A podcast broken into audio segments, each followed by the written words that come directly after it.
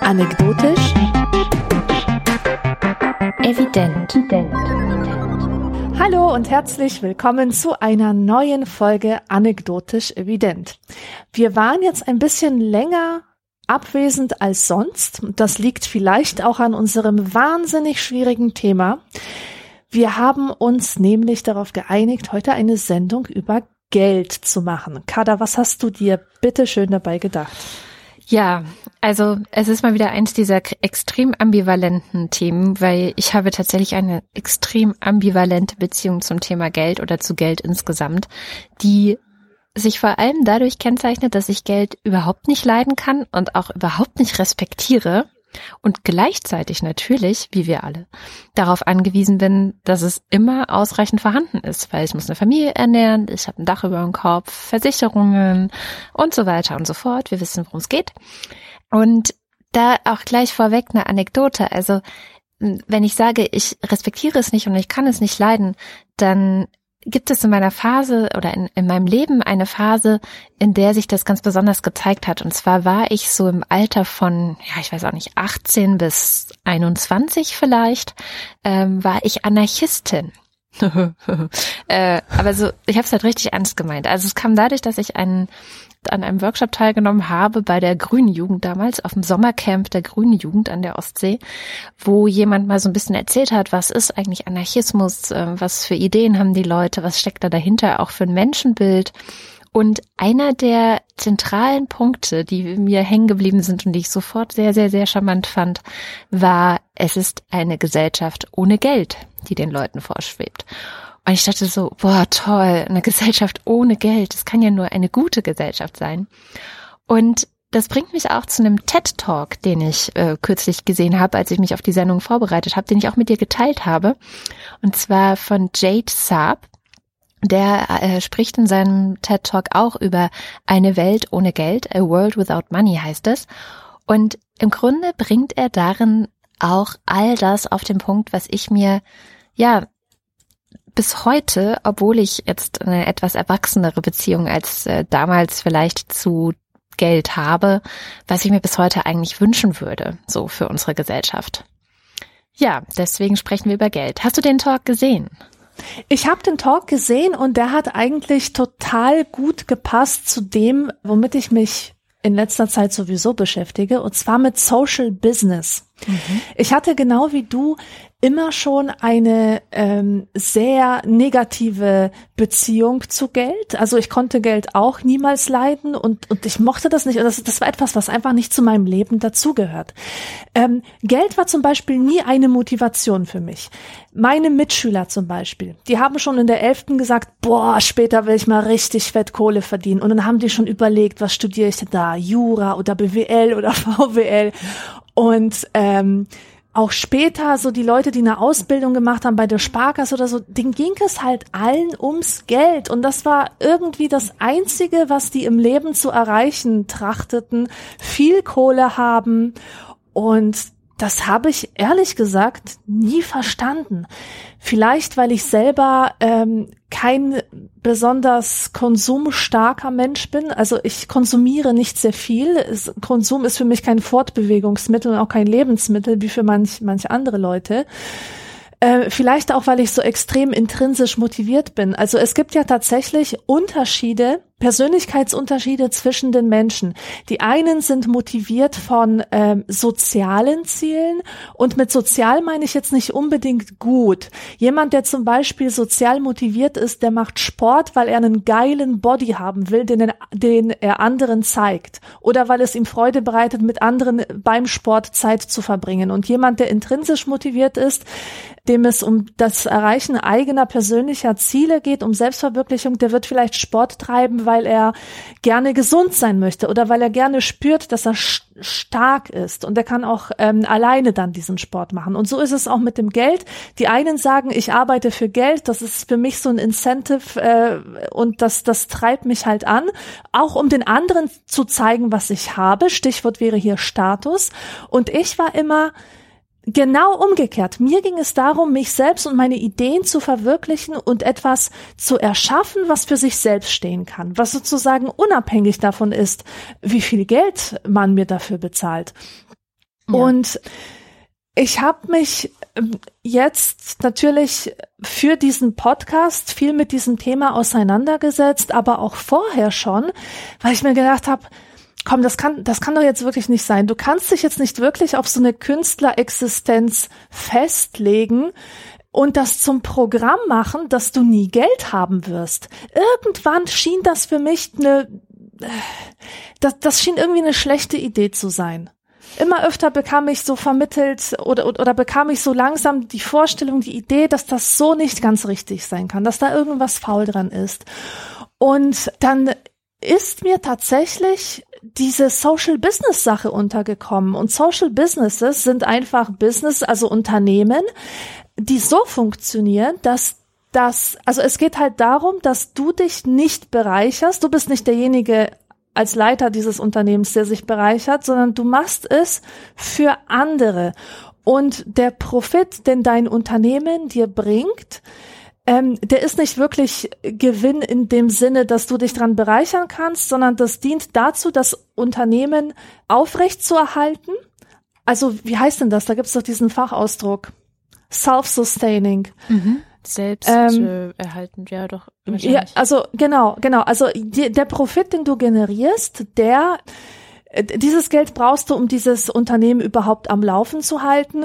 Und jedes überschüssige, jeder überschüssige Profit wird eingesetzt, dieses Unternehmen einfach größer zu machen und zu expandieren.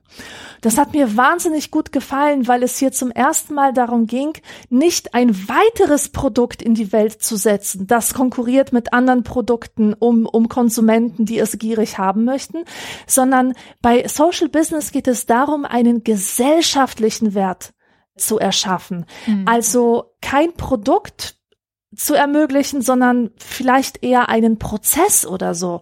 Mir fällt jetzt äh, spontan ein, ähm, so eine Frau hat halt über ihr Business gesprochen, die setzt sich dafür ein, dass in Schweden, in Stadtteilen, wo Menschen sich schämen für ihre Herkunft, dass die beginnen, so Graffiti zu machen, Wandgemälde und so weiter. Und das wird halt finanziert, sie treibt das Geld dafür ein und bei diesem ganzen Prozess geht es letztlich nicht um das fertige Produkt, also darum, dass diese große Häuserwand jetzt schön angemalt ist, sondern dass dabei Menschen miteinander ins Gespräch kommen, Menschen miteinander in Kontakt kommen und durch die Gespräche auch entdecken, merken, dass sie nicht selber an ihrer Armut schuld sind, sondern dass es ein strukturelles Problem ist. Mhm. Also so in diese Richtung geht das.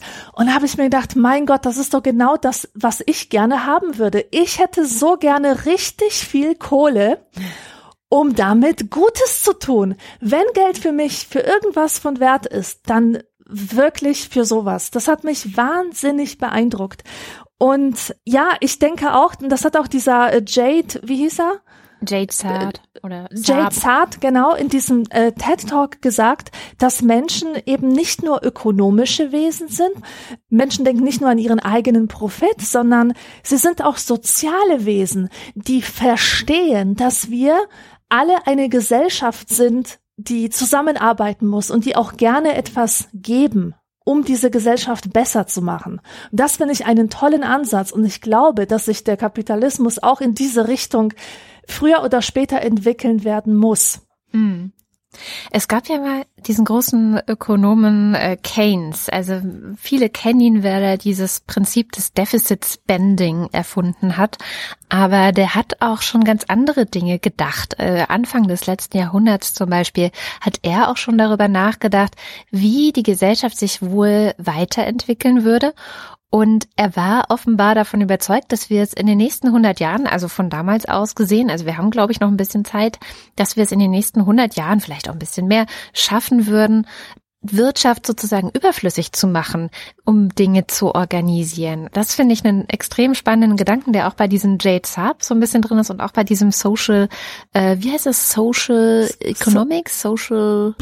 Also es gibt da ein äh, Buch, das das Hauptwerk von diesem Social Business Gedanken ist und das ist Building Social Business von Muhammad Yunus. Mhm. Ja, und ich finde, das geht alles in eine ähnliche Richtung. Das im Grunde die Wirtschaft noch dazu da ist, uns in Interaktion miteinander zu halten, zu sichern zum Beispiel, dass Lebensmittel hergestellt werden, dass Produkte hergestellt werden, die man auf der ganzen Welt braucht und so weiter und so fort aber dass sich das irgendwann überholt und dass es irgendwann klar ist, es gibt genug für alle.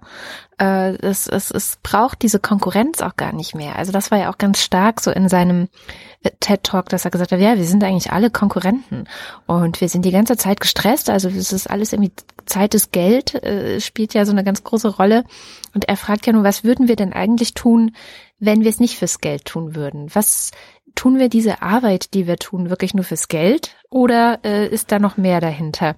Und genau das ist, glaube ich, auch der Grundgedanke von Keynes gewesen und auch von vielen ähm, Denkern, die sich irgendwie an Ökonomie mehr früher oder später rangewagt haben, zu sagen, naja, also eigentlich muss die Ökonomie wenn wir sie schon haben, etwas Gutes für den Menschen bringen. Ähm, sie ist eigentlich dazu da, diese Welt so zu organisieren, dass die Welt Fortschritte machen kann, dass Menschen eine Beziehung zueinander haben, die aber ein Stück weit auch auf Vertrauen basieren kann und nicht das, was wir heute eigentlich vorfinden in unserem Turbokapitalismus, ähm, dass sich das Geld so ein Stück weit verselbstständigt hat und dass wir so eine so eine Elite haben, die irgendwie ganz viel besitzt und ganz die meisten auf dieser Welt besitzen ganz wenig. Das finde ich halt so ja, das Schwierige auch daran, und das ist auch das, was ich immer so ein bisschen eklig an Geld fand. Also ich finde Geld tatsächlich ein Stück weit eklig. Natürlich in dem Moment, wo ich es habe und das ausgeben kann, habe ich sehr viel Freude daran, weil ich super viele Dinge finden kann, ähm, die mich so sehr interessieren, dass ich es gerne dafür ausgebe. Aber naja, ähm, was ich auch noch einen interessanten Aspekt fand, als ich mich damit beschäftigt habe, war diese ganze Frage, warum bin ich eigentlich so? Ja, also ich lebe ja nun mal im Kapitalismus. Um mich herum sind lauter Kapitalisten. Alle schauen immer aufs Geld. Und es wird einem ja auch so gepredigt, dass es ganz wichtig ist, vorzusorgen zum Beispiel auch, immer genug beiseite zu legen und so weiter und so fort. Und ich habe dabei dann gemerkt, und ich weiß nicht, woran es liegt. Also einerseits vielleicht daran, dass ich im Sozialismus geboren wurde und bei uns gab es zwar auch Geld und Geld hat auch ein paar Grenzen geschaffen, aber im Großen und Ganzen stand es halt nicht so im Mittelpunkt der Gesellschaft. Es war nicht der Hauptdreh- und Angelpunkt in unserer Gesellschaft. Vielleicht liegt es aber auch daran, dass ich einfach eine Frau bin, weil ich irgendwie festgestellt habe, dass viele Frauen auch in westlichen Gesellschaften keine sogenannte ökonomische Alphabetisierung genossen haben. Also mir zum Beispiel hat keiner jemals irgendwo beigebracht, wie Geld eigentlich funktioniert. Ich habe das immer nur so so, so, so oberflächlich gesehen, ja. Und dadurch hatten es dann so linke, manchmal auch fast marxistische Sichtweisen bei mir sehr leicht. Und bestimmend für das Verständnis von Geld, was ich heute habe, also dass ich überhaupt ein bisschen was davon verstehe, und das ist übrigens auch noch was, was ich eigentlich der Sendung vorwegschicken wollte, dass Thema Geld. Also ich habe jetzt zwei Monate damit verbracht und auch davor schon einiges. Also ich hatte in der Uni auch schon ähm, bei Herfried Münkler zum Beispiel ein Seminar über, äh, wie ist der Kapitalismus entstanden. Wir hatten ein Marx-Seminar. Also ich weiß schon relativ viel von der theoretischen Seite her und trotzdem ist es ein, ein Thema, mit dem man sich eigentlich nur überfordern kann. Also was man nie erschöpfend erzählen kann. Wir werden das auch hier wahrscheinlich nicht schaffen, sondern halt nur schlaglichterweise und wieder Verständnisschritte, die man gemacht hat. Und deswegen will ich auch unbedingt euch, die ihr da jetzt zuhört und euch vielleicht gerade denkt, was reden die für ein Scheiß, ja? Ähm, das ist doch ganz anders. Wirklich ermuntern, in den Kommentaren eure Sichtweise aufzuschreiben. Vielleicht habt ihr auf eine professionelle Art und Weise auch noch mit Geld zu tun. Also in diesem Thema hier ist mir total wichtig zu sagen, ich möchte gerne belehrt werden. Ich möchte so viel wie möglich darüber erfahren. Mir war es aber wichtig, es trotzdem auf die, auf die Agenda zu setzen und nicht davor zurückzuschrecken, weil ich glaube, dass es sehr, sehr wichtig ist, darüber zu sprechen. Also nicht einzuknicken vor dem Geld, was glaube ich was ist, was ich viele Jahre lang gemacht habe. Also ich habe mich eher mhm. versteckt und den Kopf in den Sand gesteckt. Das ist gut und ich finde, wir sollten diese Sendung tatsächlich dafür nutzen, uns gegenseitig unsere persönliche Story zu erzählen. Und mhm. zwar die Geschichte davon, wie wir eigentlich lernten, was Geld ist, wie man damit umgeht, ob das was für uns ist oder nicht. Das ist auch etwas, was alle Finanzcoaches und Money Coaches, die auch so mit Frauen arbeiten und so, das ist das erste, was die mit denen machen. Sich hinsetzen und zurückzugehen in die Kindheit und zu schauen, was hast du von deiner Mutter über Geld gelernt? Wie war deine erste Begegnung mit einem Geldschein? Weil da kommen super interessante Sachen bei raus. Wie manchmal aus einer äh, aus, aus irgendeiner Alltagsbeobachtung eine ganze Überzeugung entsteht, die dann schuld ist, dass du dein Leben lang zum Beispiel arm bist, ja, weil du, weil du zum Beispiel so einen Gedanken aufgeschnappt hast wie, Geld macht dich böse. nur, nur böse Menschen haben Geld, ja. Oh also wie war denn das, wie war denn das bei dir? Wie, wie war deine Geldsozialisation? Also meine Oder was Kinder, meinst du? Und, und, und denk bitte, denk bitte dran, wie du heute tickst, wie du heute über Geld denkst und, und welche, wo da die Wurzeln sind. Ja. Also, okay, ich versuche mal, mich zurückzuerinnern. Also eine der ersten Erinnerungen an Geld verankere ich in meiner Grundschulzeit. Erste oder zweite Klasse, glaube ich, müsste das gewesen sein. Und damals litt ich unter chronischem Geldmangel. Und über uns wohnte eine Familie, also wir wohnten in so einer Kellerwohnung, weil wir uns nichts Besseres leisten konnten. Ähm, und über uns wohnte eine Familie, die kam aus Polen. Lustigerweise hieß die Tochter auch Alexandra. Die war, glaube ich, ein Jahr älter als ich. Und wir haben so immer mal wieder miteinander gespielt und wir hatten wenn man so will, das gleiche Problem. Also verglichen mit unseren westdeutschen Klassenkameradinnen und Freundinnen waren wir halt so die armen Würstchen. Ähm, wir konnten uns nie irgendwelchen Schnickschnack leisten. Also wir wurden zwar den ganzen Tag vom Fernsehen mit Werbung für allen möglichen Krempel beballert. Also es gab ja damals diese ganzen Plastikviecher, die Haare hatten, die man kämmen konnte oder Polly Pocket oder ich weiß nicht. Wir wollten das alles haben und wir konnten es uns nicht leisten. Und sie hat das Problem, ich weiß nicht mehr, also es ist nur so eine Vermutung, sie hatte auf einmal ganz viel Geld. Und es könnte tatsächlich dieses Klischee gewesen sein, dass sie es irgendwie geklaut hat. Aber wir wissen es nicht so ganz genau, aber es fehlte auch an einer anderen Stelle jemand anderem dein Geld und so. Aber ich möchte jetzt hier dieses Polen-Klischee nicht weiter ausführen. Jedenfalls hatte sie auf einmal Geld und ich nicht. Und das hat mich, glaube ich, so geprägt, dieses Gefühl von, ich werde nie Geld haben. Ich werde mir nie was leisten können. Ich schmink's mir am besten mhm. gleich ab. Äh, wenn man, also dann spielt dann doch wieder dieses, dieses, vielleicht hat sie es gestohlen.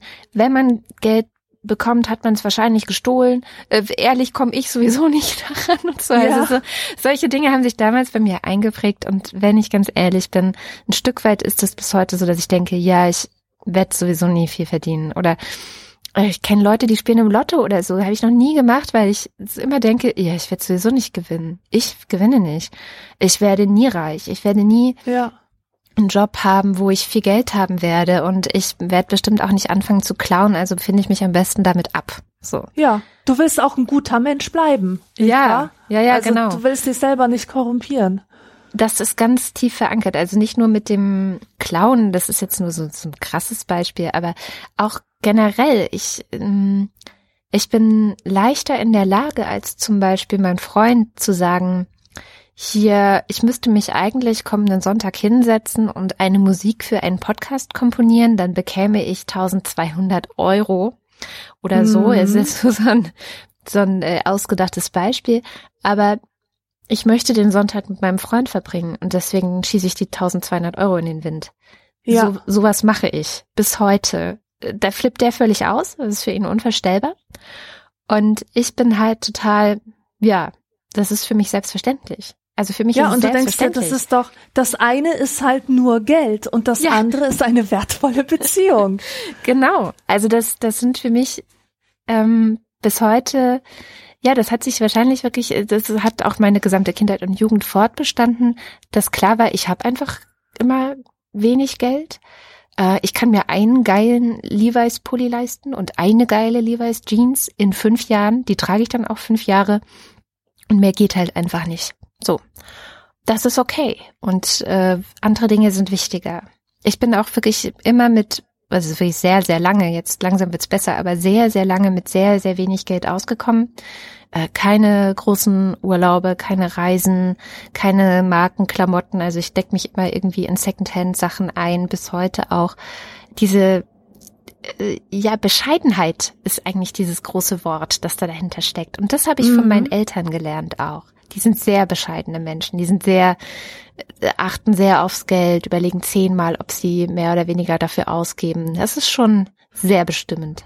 Und bei dir? Ja, ich finde, ich finde es interessant, dass du deine Eltern als Vorbild dir nimmst und zwar als positives Vorbild, weil ich habe eigentlich immer gegen meine Eltern gelebt, die sehr sparsam waren. Also bekannterweise, wer mein Buch gelesen hat, mein erstes Devices war mein erster deutscher Satz ich habe kein Geld. Ja. So, ja. Und äh, so sollte es auch die ganze Zeit bleiben. Ich hatte halt nie Geld. Ich war immer die, die äh, schnorren musste, um sich beim Hausmeister in der Schule ein Maßriegel kaufen zu können. Und zwei Faktoren sind hier wichtig für meine, für meine finanzielle Sozialisation. Das erste ist, dass ich aus Polen komme, aus einer Tradition, wo man sämtliche Alltagsprobleme nicht mit Geld gelöst hat, mhm. sondern mit Beziehungen. Und die zweite Sache ist, dass meine Eltern einmal im Kapitalismus angekommen, sehr, sehr sparsam gelebt haben, um sich zehn Jahre später ein Haus leisten ja. zu können. Und das haben wir auch geschafft und wir haben das geschafft mit Sozialhilfe, Arbeitslosengeld und Kindergeld. Das muss man sich mal vorstellen. Also das kann ich keinem Deutschen erzählen, ohne dass der Augen äh, macht und ähm, und es und es einfach nicht packt, gedanklich sich das vorzustellen. Aber das geht. Das geht in dem Moment, wo du wirklich verzichtest und dir sämtliche Dienstleistungen nicht verbietest, sondern äh, versagst.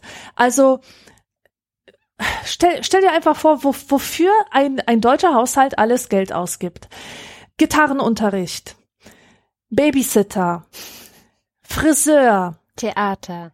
Theater, Autowerkstatt, Zeitschriftenabo, Kino, Freizeit, Solarium, all solche Sachen äh, von Lifestyle, Konsum und und und äh, Dienstleistungen halt in Anspruch nehmen, um selber mehr Zeit zu haben und so. Das hatten wir alles nicht, beziehungsweise wir haben nie Geld dafür ausgegeben. Alles wurde per, über, über Bekanntschaften geregelt, über das soziale Netzwerk. Man kannte natürlich diese Friseuse, die immer kam und allen, allen Kindern und der ganzen Familie gleich die Haare geschnitten hat und dafür bekam sie dann halt was von meinem Papa repariert. Ja, das war so, das waren so Tauschgeschäfte und auch nicht so eins zu eins. Man wusste einfach, man ist eine, eine Community. Wir müssen einander aushelfen, weil wir ja alle sparen müssen, weil wir uns ja alle irgendwann mal dieses Haus leisten können. Und ähm, wir haben äh, wirklich einen wirtschaftlichen Schaden verursacht von mehreren äh, tausend Euro im Jahr. Das glaube ich. Ich wollte gerade sagen, das ist natürlich komplett, also es geht gar nicht, ne? So kannst du, also du machst ja hier echt ja. das Wirtschaftswachstum kaputt. Ja, ja, ganz genau, ganz genau.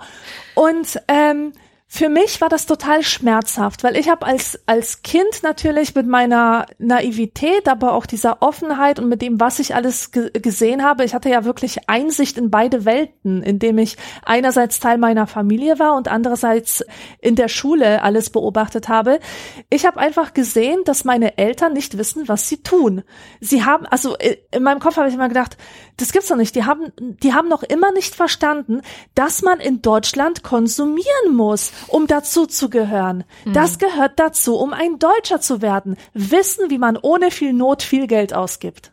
Das ja. gehört zum Deutschsein dazu. Und die konnten das nicht. Und sie haben es nicht verstanden, dass, wenn sie ernst genommen werden wollen, wenn sie am gesellschaftlichen Leben teilnehmen wollen, dass sie lernen müssen, essen zu gehen auswärts, ohne mit der Wimper zu zucken. Das darf denen nicht wehtun, das hat ihnen aber wehgetan. Und vielleicht deswegen, umso mehr sie, je mehr sie gespart haben, umso mehr wuchs in mir die Überzeugung, dass ich nur überleben kann, wenn ich das Geld auch nutze, wenn ich lebe, wenn ich dieses Geld auch ausgebe. Und außerdem habe ich immer von, von meinen Eltern gehört, ja, die, die Alexandra, die kann ja gar nicht mit Geld. Und da kommt sie ja, äh, da kommt sie ja total nach der Oma, die ja auch so, so gar nichts sparen kann und die sich auch immer Schokolade und Geschenke kauft. Und ihr ganzes Geld gibt sie halt für, für Geschenke und Schokolade aus.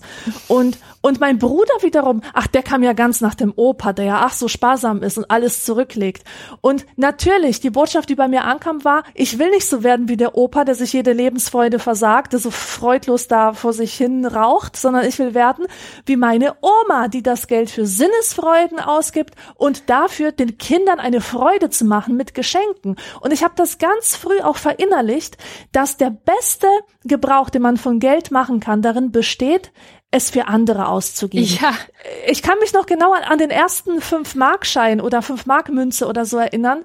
In Deutschland hat mir mein Papa in die Hand gedrückt und hat gesagt, hier, geh dir Comics, geh Comics für dich kaufen. Und dann bin ich, bin ich in den oh. Zeitschriftenladen rein und habe für meinen Bruder ein Bussi-Bär-Heft gekauft. Oh.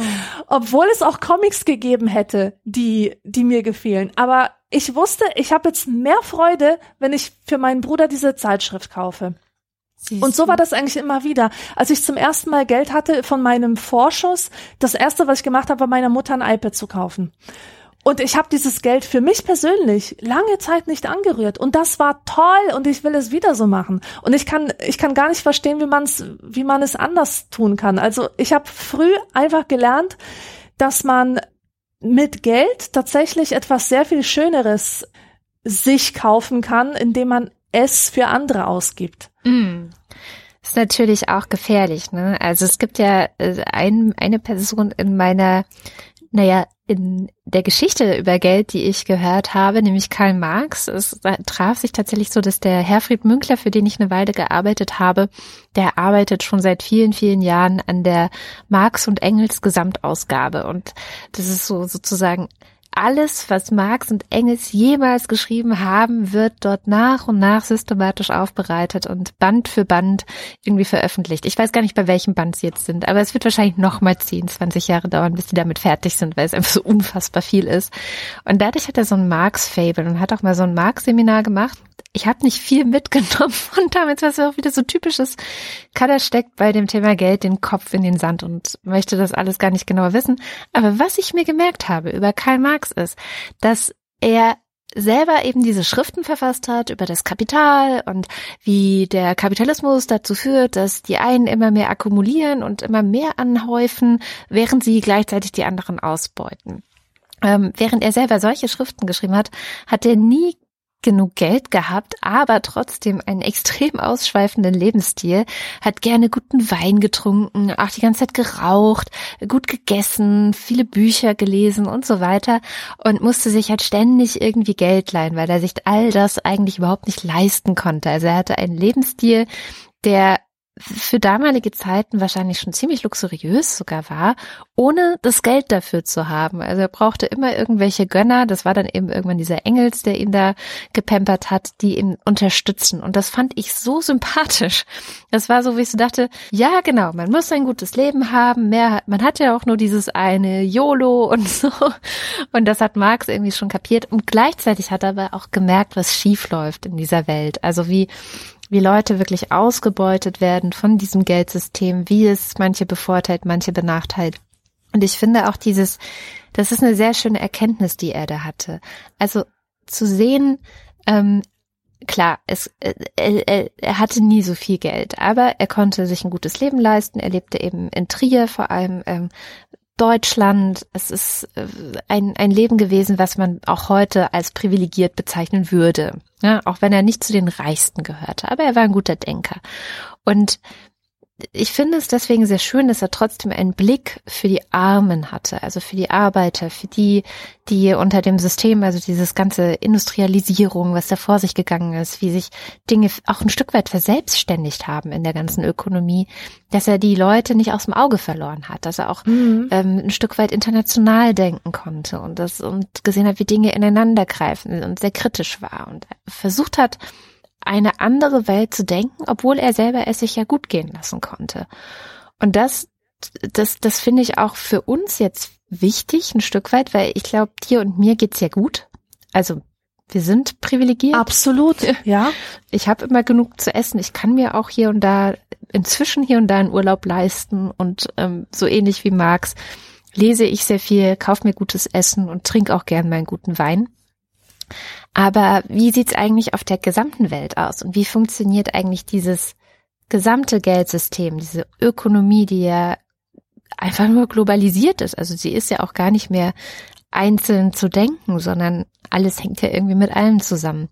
Und das war, glaube ich, auch immer das, was mich am meisten überfordert hat, mir das vorzustellen, wie alles miteinander verbunden ist und unsere Kaufentscheidung hier eine Auswirkung auf Menschen am, auf dem anderen Ende des Globus haben. Und mhm. das mitzudenken und das da auch Verantwortung ein Stück weit zu tragen. Das war das, was mich immer so ein bisschen fertig gemacht hat und was mir sehr dabei geholfen hat, das zu sortieren, was das eigentlich bedeutet, wie funktionieren internationale Finanzmärkte, äh, was für eine Haltung möchte ich dazu eigentlich haben. Ähm, Habe ich einen Film gesehen, der heißt Mammon, per Anhalter durch das Geldsystem. Und der ist äh, unter anderem eine Art Co-Produktion mit noch irgendwelchen anderen Sendern. Und ich habe den jetzt sogar zweimal geguckt. Also ich habe ihn einmal geguckt und habe wieder gemerkt, so die die Fakten, die diese ganzen Finanzmenschen und Ökonomen und Philosophen, die da drin vorkommen, über Geld erzählen, die rauschen so durch mich durch. Ich kann mir das auch nicht merken. Ich meine, ich kann ja, mir sonst, so geht's mir auch. ich kann mir, ich kann mir sonst alles merken. Also ich bin eigentlich relativ eine gute Lernerin und ich, ich ähm, kann Sachen sofort irgendwo hinsortieren. Aber bei, bei diesen, bei diesen Themen, ökonomischen Themen, es ist ganz schwer. Also ich musste mich jetzt wirklich nochmal hinsetzen und mir richtig Notizen dazu machen, was da alles erzählt wird in diesem Film und was eigentlich wie miteinander zusammenhängt. Und ähm, es ist aber eigentlich eine sehr schön erzählte Geschichte. Also es geht um einen Mann, der heißt Philipp, der ist so wie wir, Mitte 30, der hat studiert, der hat jetzt die ersten Jahre Arbeit hinter sich und hat von Geld halt keine Ahnung. Ich bin Philipp, Mitte 30 und kann mich im Grunde über nichts beschweren. Ich bin gesund, habe einen Job und eine Freundin. Zweimal im Jahr mache ich Urlaub und gehe regelmäßig zum Zahnarzt. Zwar habe ich vom Geldanlegen nicht die geringste Ahnung, doch dafür gibt es ja diesen Mann, meinen persönlichen Anlageberater. Sie wissen ja, dass Dann wird dieser Berater eingeblendet und ist so ein Typ, der labert halt irgendwas. Und das, das ist schon für sich genommen eine Fremdsprache. Irgendwie. Leicht sinkt, dass der Wert Ihres Produktes, Aktien, ja, mh, hm, verloren gegangen ist, verloren gegangen ist, verloren gegangen ist. Verloren gegangen? Damit eröffnet er eigentlich gleich den Film. Dieser Finanzmensch sagt einen Satz, den jeder versteht. Das Geld, das sie angelegt haben, ist leider weg. Mm. Und Philipp so, was? Äh, wie, wie, kann sich das Geld denn eigentlich jetzt in Luft auflösen? Wie geht denn sowas? Und das war wohl auch nicht wenig. Also er, er nennt die Summe nicht, aber ich nehme an, es wird schon um ein paar Tausende gegangen sein. Und dann macht er sich eben so auf die Suche, wo kommt Geld eigentlich her? Wie funktioniert es? Und so weiter und so fort. Und das ist wunderbar erzählt. Also es ist wirklich so, Storytelling at its best und er reist durch die ganze Welt und trifft auf der ganzen Welt Leute von der Entstehung der Münze, also warum wurde vor über 2500 Jahren sowas wie eine Münze ähm, überhaupt erfunden, bis hin zu, warum gibt es Banken, warum verleihen die Geld, worauf basiert dieses Prinzip und so weiter. Also ich kann wirklich nur empfehlen, guckt euch diesen Film an. Man versteht auf einmal sehr viel mehr. Man wird ihn sich vielleicht auch mehrmals angucken, so wie ich, bis man dann einmal sich alles notiert hat und weiß, wie es funktioniert. Also zum Beispiel Zentralbanken. Weißt du, wie Zentralbanken funktionieren? Nee, keine Ahnung. Was ist deren, was deren, ähm, was deren Zweck ist? Ich wusste es auch nicht, aber tatsächlich ist es so, dass die Zentralbanken Geld generieren. Das geben sie an die Geschäftsbanken, also das sind so die, ne, Sparkasse, Volksbank, weiß ich nicht, die dann halt, wo du dann dein Konto hast, wo auch Unternehmen ihr Konto haben. Und diese Geschäftsbanken sind halt gewinnorientierte Unternehmen. Ähm, die wollen natürlich auch wieder Geld verdienen. Die geben das dann weiter an Unternehmen zum Beispiel, die damit irgendwelche Maschinen kaufen, um irgendwas herzustellen, Produkte zu, herzustellen, die sie dann verkaufen können. Und die sagen das in diesem Film auch, und das war immer das Gefühl, was ich hatte, und das ist an dieser Stelle dieser Film ganz oft sehr beruhigend. Die sagen so, ja, ja, die Unternehmen bekommen quasi frisch erfundenes Geld. So. Mm. Das heißt, es ist einfach nur dazu da, dass so ein Kreislauf in Gang gesetzt wird. Ne, man druckt Geld, das gibt man an die Banken, die Banken geben es an die Unternehmen, die Unternehmen investieren, schaffen damit Arbeitsplätze, die Arbeitsplätze generieren Einkommen für die Arbeiter, die Arbeiter können was konsumieren, was die Unternehmen produzieren und die Unternehmen können weiter investieren, wenn sie wieder Geld von den Banken bekommen. Und das ist so der Kreislauf und der muss irgendwie am Laufen gehalten werden und dann geht's allen gut. Und wenn das an irgendeiner Stelle nicht mehr funktioniert, also wenn an irgendeiner Stelle zum Beispiel die Zinsen zu hoch werden und die Unternehmen diese Zinsen nicht mehr zurückzahlen können und deswegen die Arbeiter entlassen müssen und die Arbeiter deswegen nicht mehr konsumieren und ihre Häuser nicht mehr bezahlen können und die Häuser sind aber schon gebaut, dann verliert Philipp sein Geld. Also das ist sozusagen jetzt in ganz, ganz short äh, zusammengefasst, was eigentlich das Problem ist. Warum mhm ein, ein Mensch wie du und ich, der in irgendeine Anlage, die er sowieso nicht versteht, äh, investiert hat als Altersvorsorge, vielleicht plötzlich dastehen kann, ähm, ohne jegliches Geld, weil das vielleicht investiert wurde in neue Häuser in Spanien, die sich aber in Spanien keine mehr leisten kann und die deswegen ja. leer stehen. So. Ja. Schon ein krasser Film und super cool gemacht und sehr unterhaltsam auch. Und ich habe einiges ja. verstanden. Zum ersten Siehste, Mal. und das ist und das ist wirklich ein Plädoyer, das ich hier halten möchte. Dieses Thema ist so verdammt ätzend, wenn man sich das anguckt, wenn man versucht da einzusteigen. Hör mal, die Kinderbücherei bei uns in der Stadtbücherei, die war leer äh, im, im Bereich Finanzen, Wirtschaft, weil ich alle Bücher ausgeliehen hatte. Alles für Kinder. Was ist was? Äh, irgendwelche Fragebücher. Äh, also ich musste mir erstmal das Grundvokabular reinziehen, um überhaupt irgendwas davon zu verstehen. Und ich habe vollstes Verständnis dafür, wenn sich jemand mit diesem Thema Finanzen, Geld überhaupt nicht auseinandersetzen möchte, allein schon, weil er am Vokabular scheitert. Ja. Aber ich bin so froh, dass ich ein Buch gelesen habe von Natascha Wegelin. Mhm. Das heißt, wie Frauen ihre Finanzen selbst in die Hand nehmen können. So, und was ich an diesem Buch schön finde, ist, dass es mir total die Angst genommen hat, davor mich mit meinem Geld auseinanderzusetzen, überhaupt mit dem Thema Geld. Die hat, die hat nicht so eine Haltung, dass sie äh, jetzt einfach so die Expertin ist und dir jetzt zack, zack, zack erklärt, wie das hier läuft mit den Aktien und so, sondern sie sagt, Hör mal, die meisten Frauen, die so sind wie du, die haben nicht viel auf dem Konto, die verdienen so Mittel. Wahrscheinlich sind, sind viele davon total verschuldet. Und wir fangen jetzt einfach mal an. Also egal, wie du bis jetzt deine Finanzen äh, geregelt hast, egal wie wenig du darüber nachgedacht hast, es ist nicht zu spät, jetzt tatsächlich umzukehren und es doch mal zu versuchen. Und die sagt halt auch, dass eigentlich zehn Minuten am Tag reichen, sich mit Geld zu beschäftigen, um dann irgendwann schon den Durchblick zu haben. Und das ist wirklich, also die hat mich total davon überzeugt, dass es sinnvoll ist, mich mit Geld zu beschäftigen und dass es mich überhaupt nicht zu einem schlechten Mensch macht, dass ich darüber nachdenke. Dass Geld sich tatsächlich auch anders denken lässt, als so in diesem Sinne, ich bin Kapitalist und ich äh, beute andere Leute aus, um mich an denen zu bereichern. Und dass es tatsächlich auch die eigene Sicherheit und die eigene Freiheit ähm, sehr äh, stabilisieren kann und dass du eigentlich davon nur profitieren kannst. Also ich weiß nicht, wie es dir ging bei dem Buch, aber ich habe mich da wirklich sehr, sehr ermuntert gefühlt. Na, ich hatte ein bisschen Probleme mit dem Buch, weil ich äh, fand, dass es zu anekdotisch war. Also für mich war es wirklich ja, zu die viel. Aufmachung. Ja. Die Aufmachung war schon recht nett, in Anführungsstrichen, ja. Ich weiß nicht, ob es vielleicht so ein Erfahrungswert ist, dass Frauen das so brauchen, aber ich brauche das so nicht. Also ich brauche klare Ansagen. Also sie hat ja immer wieder auch so Grafiken da drin, wo sie Sachen dann erläutert und erklärt. Ich habe die ganzen, das ganze Gelaber, wie sie, weiß nicht, mit ihrer Mutter und ihrer Schwester an Weihnachten äh, über der ganz dieses und jenes redet, das habe ich alles überblättert.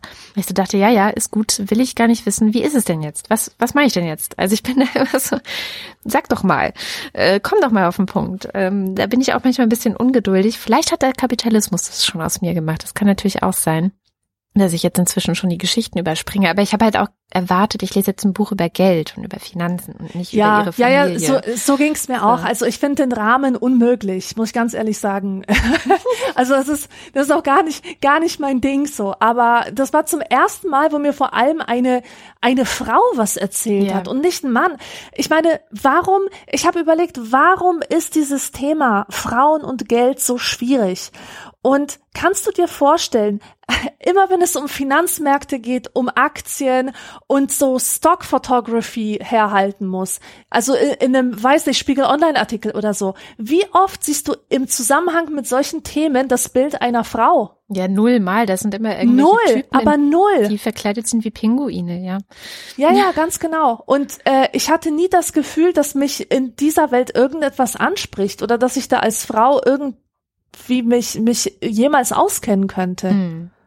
Ja. Ja, ich finde auch, dass dieses, dieses Buch deswegen ganz gut ist oder dieser Vorstoß, sie ist ja auch nicht die einzige. Also es gibt ja auch so ein paar andere Frauen noch, die das Thema so nach und nach aufgreifen. Susanne Klingner zum Beispiel auch, die hat ja auch eine Sendung gemacht, Mind the Gap, Frauen und Geld ähm, bei Audible und jetzt auch dieser Plan W Podcast, den sie äh, maßgeblich mitgestaltet, der dreht sich ja auch um so dieses Thema Frauen und Geld und warum ist es eigentlich so ein anderer Zugang. Also was ich zum Beispiel auch sehr, sehr spannend finde, ist, dass ich glaube, dass sehr viele Frauen so sehr in ihrer Sozialisation verinnerlicht haben, dass das Wichtigste in ihrem Leben ist, für andere da zu sein und sich um andere zu kümmern und auch ähm, Gutes zu tun in der Welt. Und mhm. das beißt sich natürlich total mit alles, wofür der Finanzmarkt steht. Absolut, ja. Also ich zum Beispiel habe auch ja dieses letztes, also so als ich überhaupt Geld übrig hatte. Das heißt ja auch immer so, wenn du kein Geld hast, brauchst du es auch nicht investieren. So, das machst du halt, wenn du Geld übrig hast, weil du investierst es halt, du investierst halt nur das Geld, was du wirklich übrig hast. Ja, der Rest wird in Altersvorsorge oder sonst was gemacht. Und da hatte ich zum ersten Mal ein bisschen Geld übrig und habe gedacht, cool, dann investiere ich jetzt in nachhaltige Finanzprodukte. Ja, also was gibt's denn da so? Und ich bin relativ schnell gescheitert, weil die Bank, bei der ich bin, hatte nichts im Angebot. Dann habe ich mal so ein bisschen rumgefragt. Alle Leute meinten so, naja, es ist schon so ein bisschen schwierig. Also es gibt schon so nachhaltige ähm, ETFs. Das sind diese äh, Fonds, die relativ sichere Rendite haben, also vor allem über die Jahre hinweg. Aber da was zu finden, was auch wirklich wirklich nachhaltig ist, also meinen Nachhaltigkeitskriterien entspricht. Also nicht nur, da ist eine Solarfirma drin, aber dann auch Coca-Cola. Ich weiß gar nicht, ob Coca-Cola jetzt bei einem der drin war, aber wäre für mich halt ein Problem gewesen. Es ist halt für mich kein soziales Unternehmen. Also es soll nicht nur nachhaltig sein, sondern auch sozial gerecht und auf einmal fallen ganz viele Produkte raus und es bleibt kaum noch was übrig. Und da an der Stelle bin ich dann schon wieder, habe ich gesagt, ja, okay, ich kaufe jetzt Kunst. so, weißt du? Da kann ich mhm. mehr mit anfangen. Da weiß ich, okay, ich unterstütze eine junge Berliner Künstlerin, dann kaufe ich halt deren Bild. Und vielleicht ist das ja auch irgendwann mal eine Investition, keine Ahnung, aber damit, das ist mir näher und verständlicher.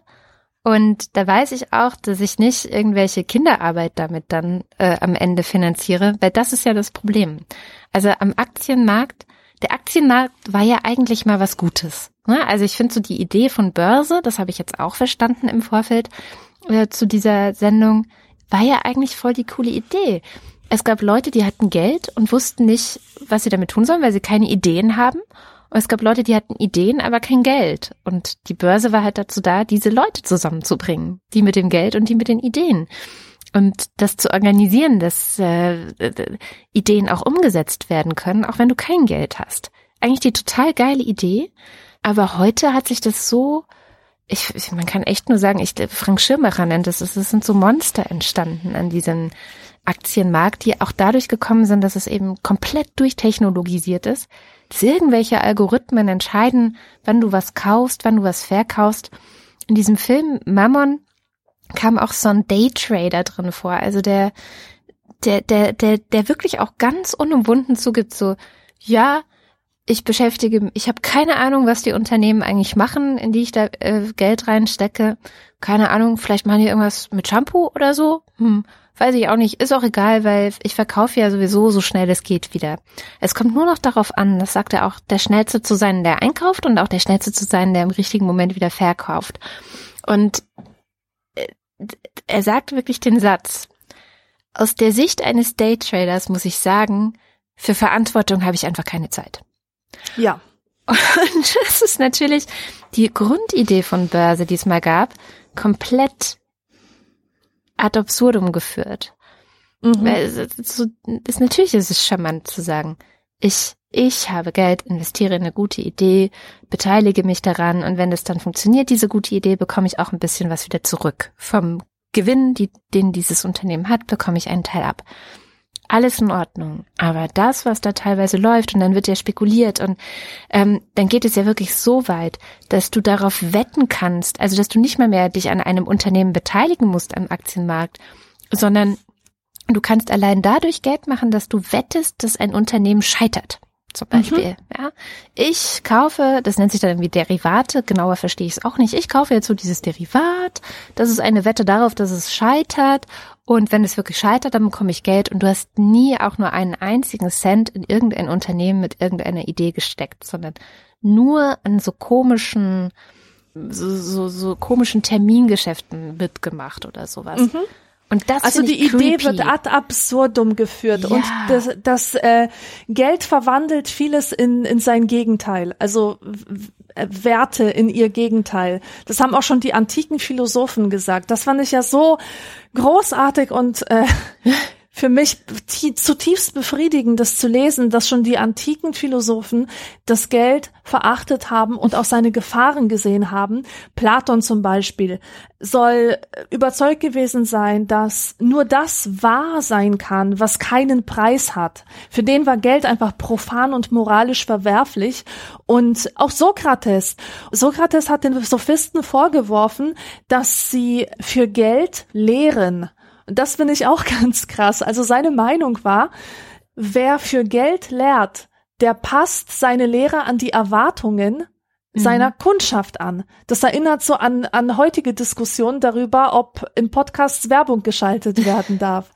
Dann ja, also die, diese, diese Philosophen, die waren, die sahen sich selber als unbestechlich und die pfiffen einfach auf den Reichtum und die, ihre Armut war sozusagen der Beweis dafür, dass sie wahrhaftig waren und dass sie, dass sie die Wahrheit sagten. Das mhm. war ein mhm. Ausspruch von Aristoteles. Also der Beweis dafür, dass ich die Wahrheit sage, ist, dass ich arm bin.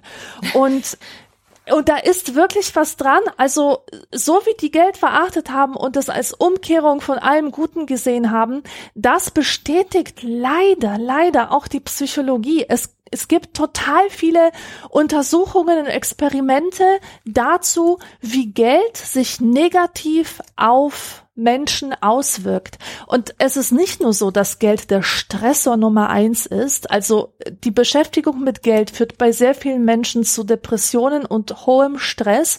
Und je geringer ihr soziales Netzwerk ausgebildet ist, desto, desto mehr führt es zu Stress. Und ich rede jetzt natürlich nicht von den Reichen, die das ja zählen und sich toll vorkommen. Die, die andere Sache ist, dass das Geld auch asozial macht. Also bei solchen Versuchen, wo Geld eingeführt wird, einfach nur als visueller Reiz, stellt man fest, dass Menschen konfrontiert mit, mit dies, mit diesem Geld weniger sozial agieren, weniger Hilfsbereitschaft zeigen, weniger an andere denken. Und das wird auch äh, damit erklärt, dass das Geld, die Anwesenheit von Geld, äh, wenn es mit dir selber verbunden ist, führt halt zu so einem Gefühl von Unabhängigkeit und Selbstwirksamkeit und zu so einem, ha, ich brauche euch alle doch gar nicht. Mhm. So ein Psychologe, von dem es auch einen schönen TED-Talk gibt, der erzählt von so einer Versuchsreihe mit Monopoly. Da hat er äh, Probanden gebeten, Monopoly zu spielen und äh, ausgewählten Teilnehmern hat er immer ein bisschen Vorteilsgeld gegeben. Also die hatten sozusagen einen Vorsprung vor den anderen, indem sie auf eine unehrliche Weise dieses Extrageld bekommen haben. Und er hat mit versteckter Kamera halt beobachtet, wie die sich so benehmen. Und das Geile war, dass die Leute, die ungerechterweise an mehr Geld gekommen waren, überzeugt waren, dass sie das Spiel gewonnen haben, weil sie so gut gespielt haben. Natürlich. Und, na, und die haben sich natürlich auch scheiße benommen in Bezug auf ihre Mitspieler. Hm. Also das, das war wirklich großartig. Ja, das ist echt ein Problem. Geld korrumpiert halt, ne? Also ein Geld kann auch echt Beziehungen korrumpieren. Es gibt ja diesen Spruch, beim Geld hört die Freundschaft auch auf. Das kommt ja, ja auch daher. Also es ist so, ja, es ist eine ganz, ganz schwierige Sache, die ich glaube tatsächlich die Philosophen im alten Griechenland schon ganz gut auf dem Schirm hatten. Du hast ja auch diesen Diogenes, ne, der irgendwie schon total gelebt hat, dass wenn man einfach nur seine eigenen Bedürfnisse minimiert und die Nachfrage minimiert, dann kann man auch die Angebotsseite, sprich Arbeit reduzieren. Und nur wer sozusagen wenig braucht, muss sich auch nicht so abplagen. Und haben wir nicht eine Renaissance dieser ganzen Idee heute mit diesem Minimalismus? Also das ist ja schon absolut, so ja. Das sind Leute, die das schon verstanden haben, worauf es wirklich ankommt. Ja. Dass weniger mehr ist, ja. Aber ich wollte noch was sagen zu Ja. diesem äh, Freundschaft. Bei Geld hört die Freundschaft auf. Mhm. Es gibt eine sehr spannende Disziplin, die heißt Verhaltensökonomik. Ja. Hast du vielleicht schon mal gehört? Und das sind Leute, die versuchen, Verhaltenspsychologie mit den Wirtschaftswissenschaften zu verbinden. Und eine Grundannahme ist, dass der Mensch nicht ein Homo economicus ist und schon gar nicht rational ist, so wie das die, die traditionellen Wirtschaftswissenschaften behaupten, sondern dass der Mensch sich hoch irrational verhält. Und die versuchen eben zu schauen, in welchen Bereichen und warum, was, was der Grund dafür ist. Und es gibt in diesem Bereich der Verhaltensökonomik auch Untersuchungen darüber, was eigentlich passiert, wenn die Sphäre des Geldes mit der sozialen Sphäre in Berührung kommt.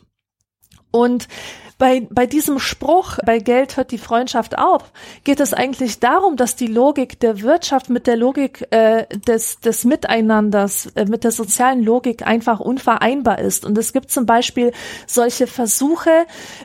Stell dir vor, der Holgi bittet dich, ihm beim Umzug zu helfen. Mhm. Was sagst du? Ja, klar helfe ich dir. Ja, ja klar, helfe ich dir, genau. Und dann hast du ihm geholfen und er sagt dir, hier hast du fünf Euro als Dankeschön. wie, wie würdest du reagieren? Ich würde ihn auslachen. Äh, empört einfach, ja, oder auslachen, weil meinst du wohl nicht ernst, ja? Und Vor allem fünf Euro für den Umzug. Also wenn schon, dann 50, ja. Exakt. Da, darauf, darauf will ich hinaus, ganz genau. Du bezahlst auch nicht die Schwiegermutter dafür, dass sie ein tolles Essen für alle gekocht hat. Und ich gebe mal ein Beispiel. Stell dir vor, jedenfalls, wo- worauf ich letztlich hinaus will, ist, du kannst das Soziale und das Ökonomische nicht zusammenbringen. Entweder du machst etwas umsonst Ja. oder, also für einen Freund meine ich jetzt, oder du lässt dich ordentlich bezahlen. Und sobald du diese beiden Sphären versuchst zusammenzubringen, klappt irgendwas nicht. Und das haben diese Psychologen halt rausgefunden, auch anhand von solchen Testversuchen, wo sie Probanden äh, haben kommen lassen, um an einer Studie teilzunehmen. Und die einen haben es halt umsonst gemacht, einfach weil sie an die Studie geglaubt haben oder dass es gut ist, da teilzunehmen, weil man den, den Wissenschaftlern hilft. Und die anderen haben 50 Cent dafür bekommen. Und die, die 50 Cent dafür bekommen haben, die haben die hatten einfach überhaupt keinen Bock drauf und das konnte man sehen. Also die waren weniger kooperativ, die haben einfach eine scheiß Arbeit da geleistet als Probanden, während die, die es freiwillig gemacht haben, alles gegeben haben. Die waren richtig gut. Ja. So, das wollte ich nur erzählen, weil ich das total spannend finde, was, was die Verhaltensökonomik da überhaupt an er Erkenntnissen produziert. Und wer mehr darüber erfahren will, dem empfehle ich das Buch von Dan Ariely. Das ist auch ein Verhaltensökonom und, und das Buch heißt äh, Denken hilft zwar, nützt aber nichts. Das ist ein schöner Was das Titel. Ganze auch so schön auf den Punkt bringt, genau. Ah, das ist toll. Es gibt ja auch dieses, das kommt ja auch aus der Verhaltensökonomik, die ja auch immer untersuchen, wie motiviert man eigentlich seine Arbeitnehmer. Was ja für, Mhm. für Firmenchefs ganz, ganz wichtig ist. Und die immer wieder auf den gleichen Treffer kommen, so, ja, die Gehaltserhöhung ist es nicht, ne? Also die intrinsische Motivation, also das ist ja so dieses, ne, ich bin motiviert, meinen Job zu machen, ohne eine externe Belohnung dafür zu bekommen, sondern aus mir selbst heraus kommt diese Motivation. Ich mag diesen Job. Ich finde meine Arbeit gut. Ich mache das gerne oder so. Du kannst wirklich intrinsische Motivation direkt damit komplett zerstören, dass du eine Gehaltserhöhung gibst.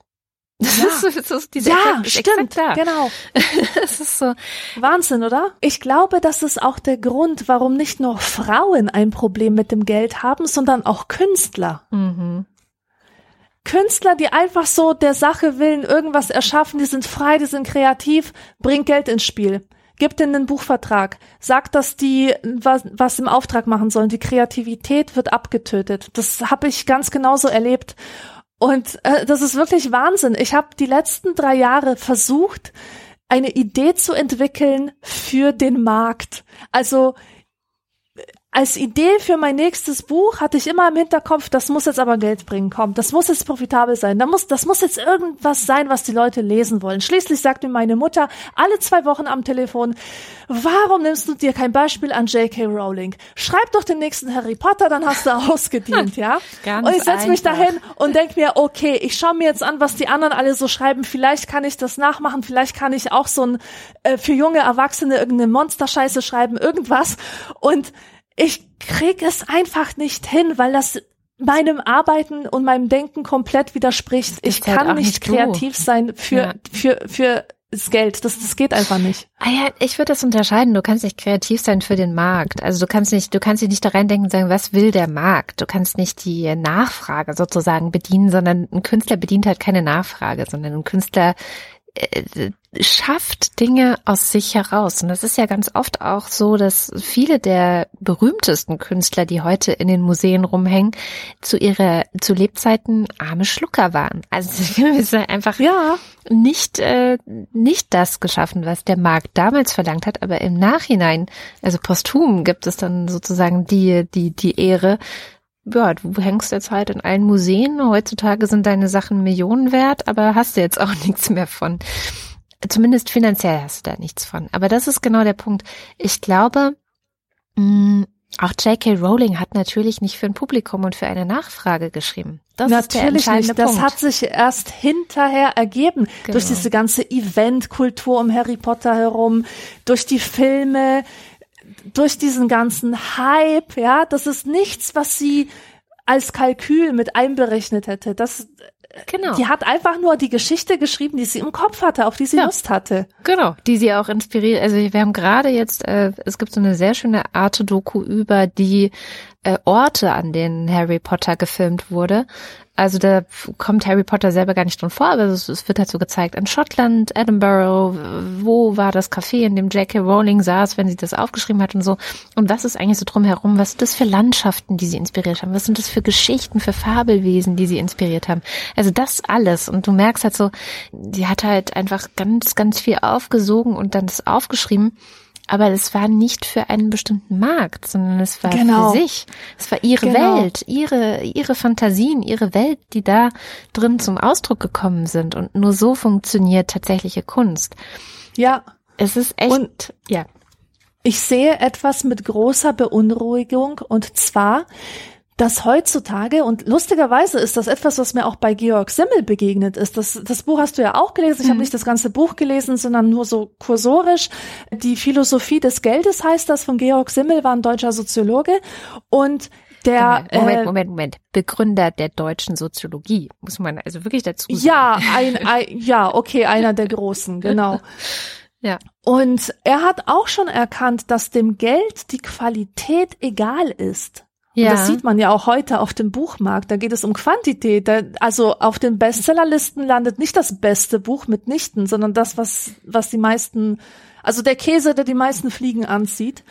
Und äh, dem Geld ist auch das Besondere und das Unverwechselbare gleichgültig. Also alles das, was Kunst im Grunde ausmacht. Und ich sehe wirklich mit großer Beunruhigung zu, wie Menschen, die vor 20 Jahren, 10 Jahren noch wahnsinnig kreativ und originell im Internet unterwegs waren, wie die jetzt ihre Kreativität abtöten, indem sie alles, was sie machen, gleich monetarisieren wollen.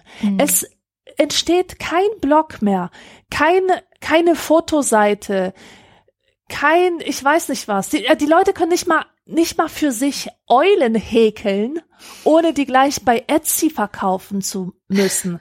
Und das finde ich so schlimm, weil diese Menschen, du siehst wirklich, die machen wirklich nichts Originelles mehr. Die hatten mal Ideen und jetzt denken sie nur ans Geld und machen etwas für den Massenmarkt und, und alles, was sie erschaffen, muss, muss irgendwie funktionieren, muss sich finanziell bezahlbar machen. Und ich habe einfach Angst, dass etwas, was sehr wertvoll ist, dabei verloren geht, nämlich die Freude an der eigenen Kreativität, auch am eigenen Laiendasein, am Hobby ein Hobby, das, das, wo man nicht gleich eine Profession draus machen muss.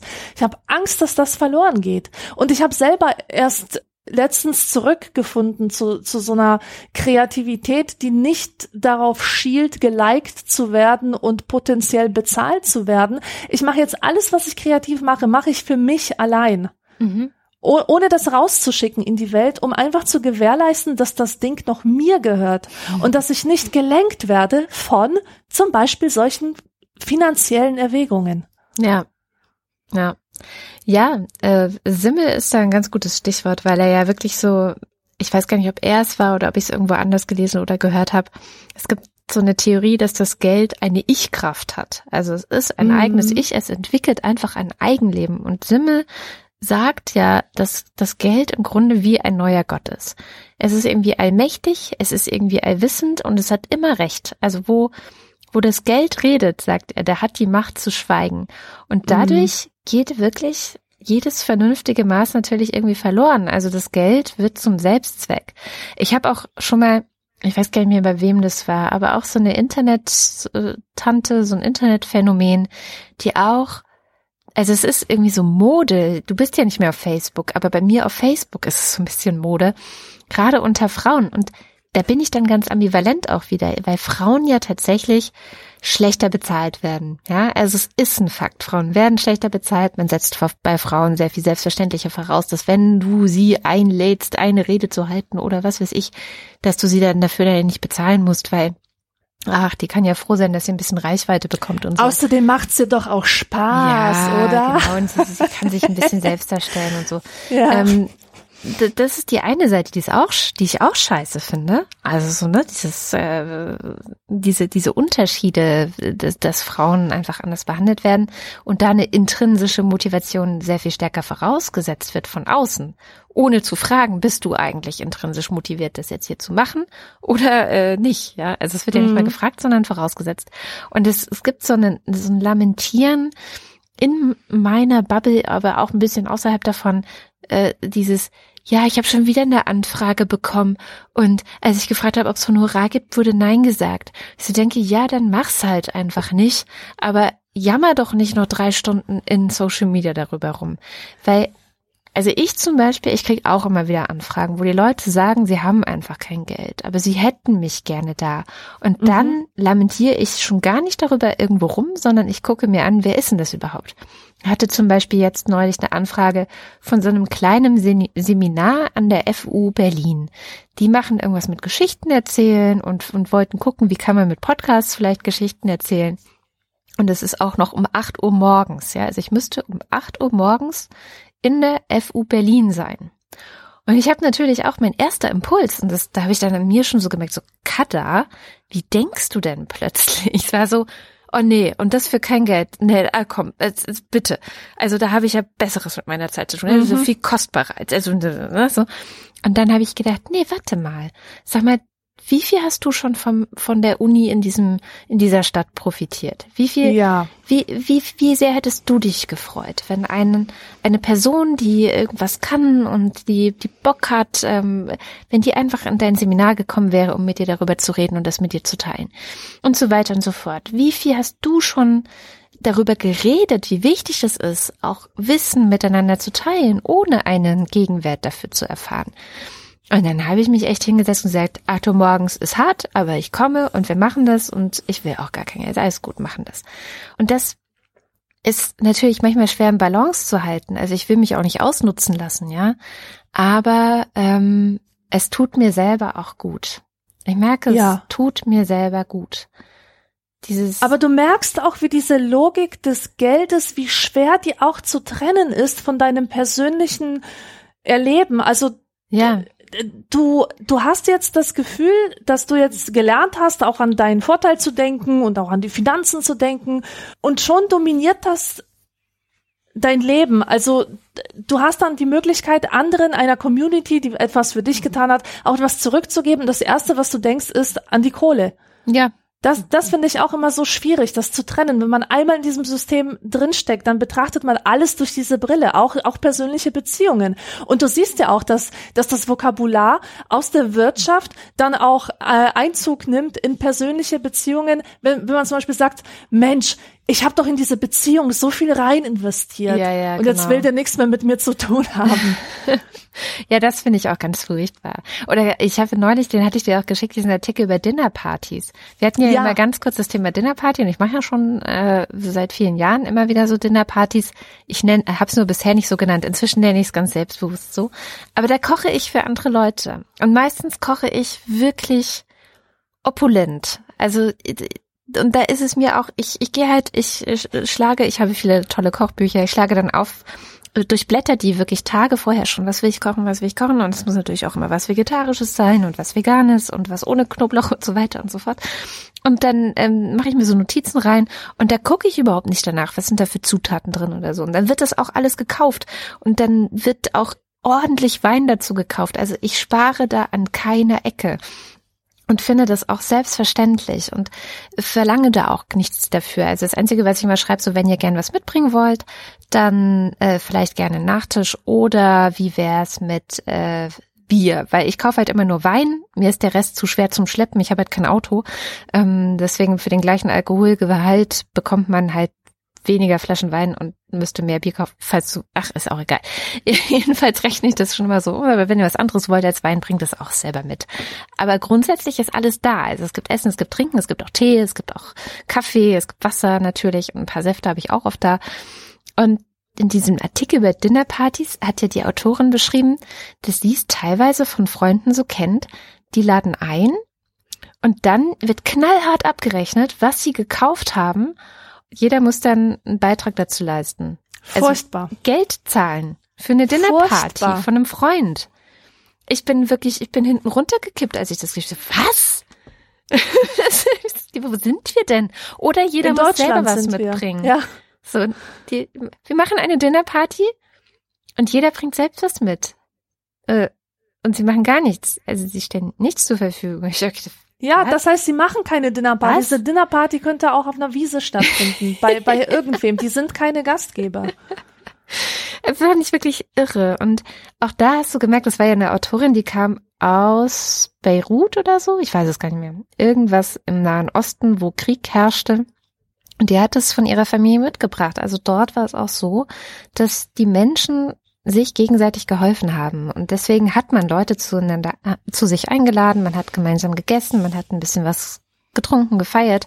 Und so geht das reihum und jeder ist mal, jeder lädt mal alle ein und das ist das, was noch irgendwie dem Leben Kraft gibt in so einer Situation Ja, das Krieg. Problem ist aber auch, dass das Armut tatsächlich zu mehr Solidarität führt, zu Zusammenarbeit und die verschwindet, sobald sich Wohlstand einstellt. Ja, es ist echt Geld. das ist das ist leider überall das Gleiche.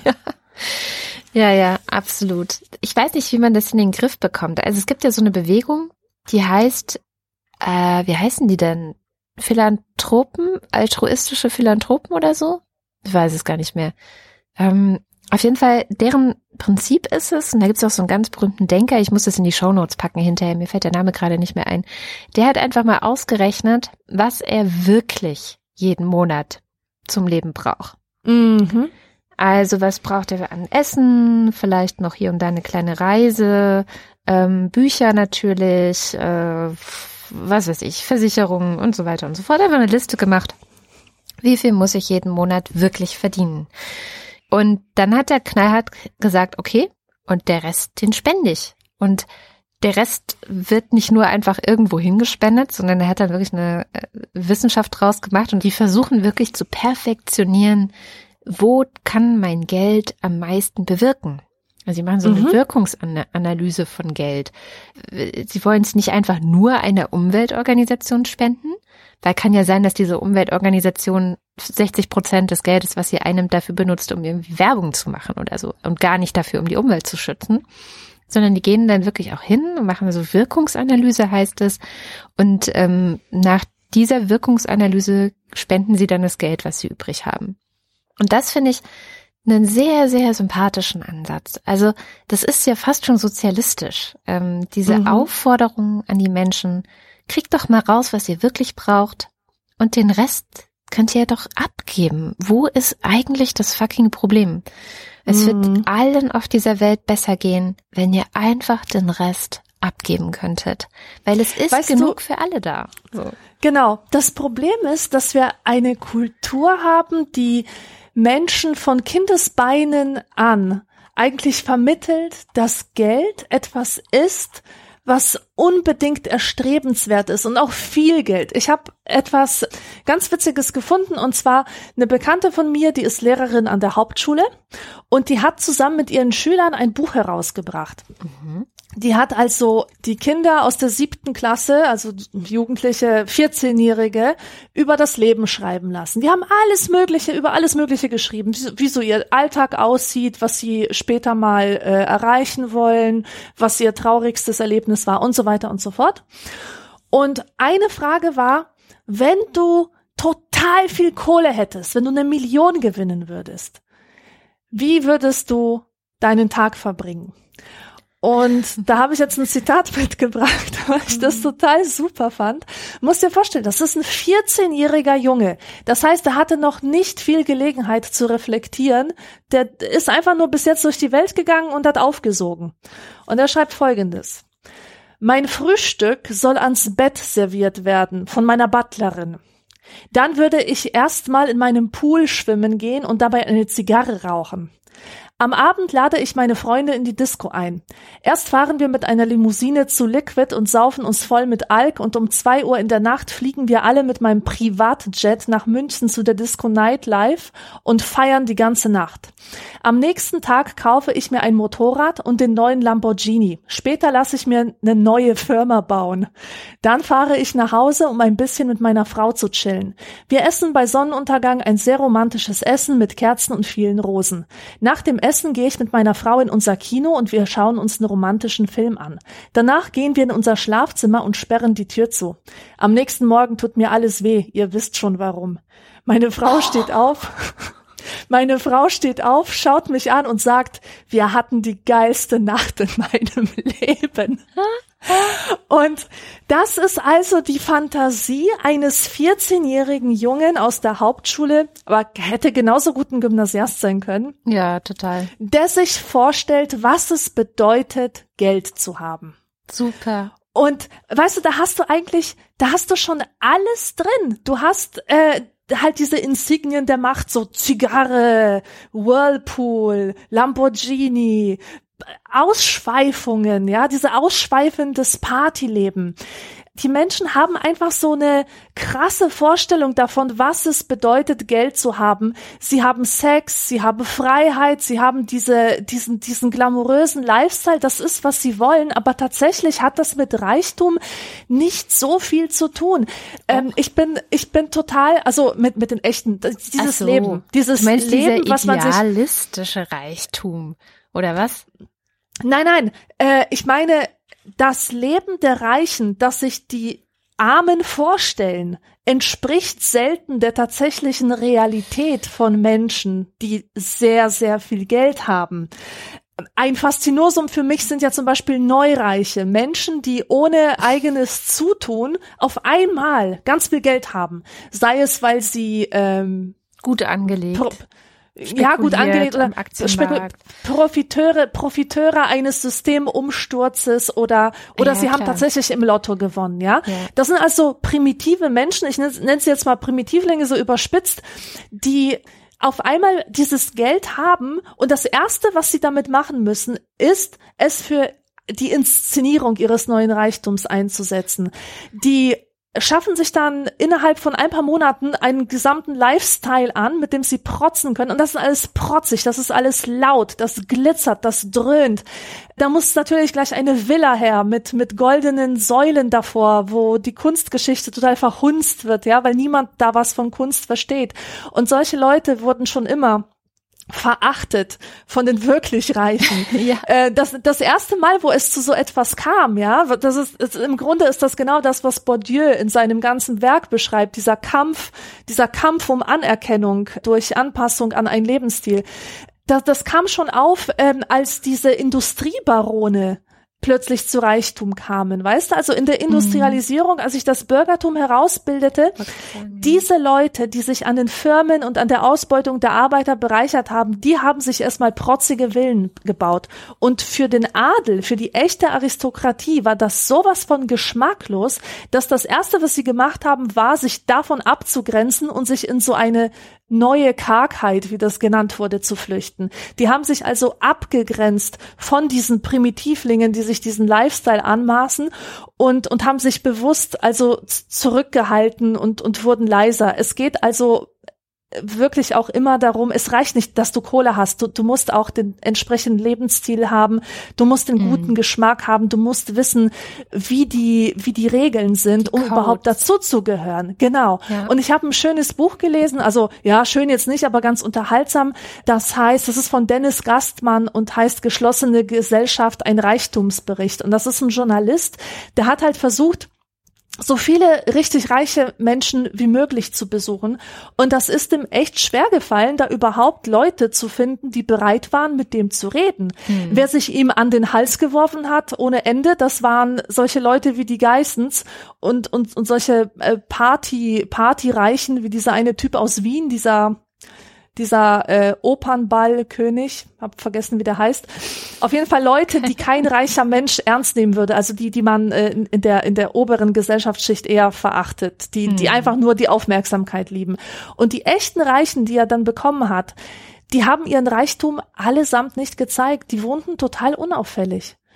Klar, die hatten dann irgend so ein Designerhaus aus aus äh, Beton oder so äh, in den Bergen, aber das war mhm. versteckt, ja. Und die die führen ein die führen ein ganz ganz anderes Leben, als sich das dieser äh, Siebtklässler hier vorgestellt hat.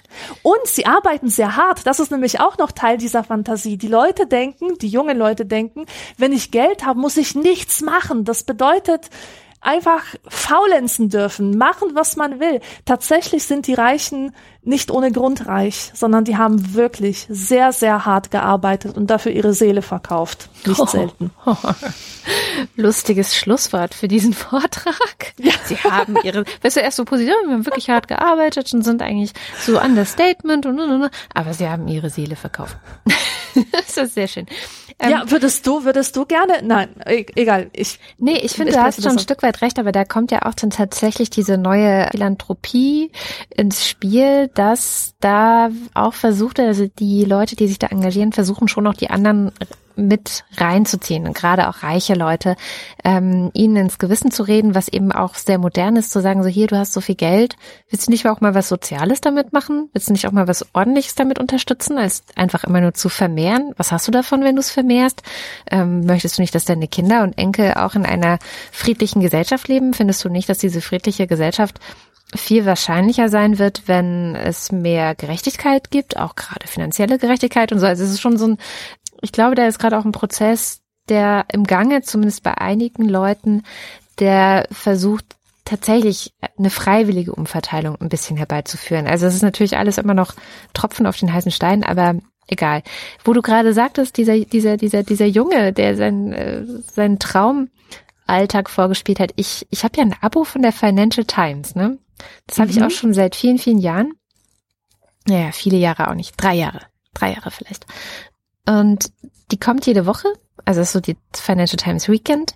Ähm, und da ist immer eine Beilage dabei, die heißt How to Spend It.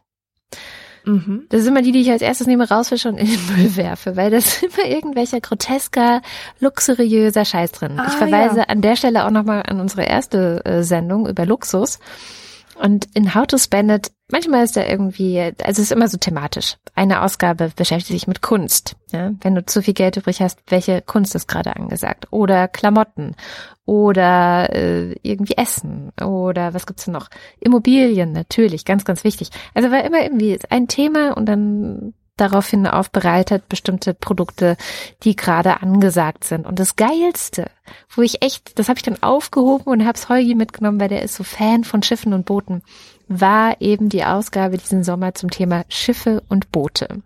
Also wenn du zu viel Geld übrig hast, wie könntest du es in Schiffen und Booten versenken? Und da waren die krassesten Yachten drin.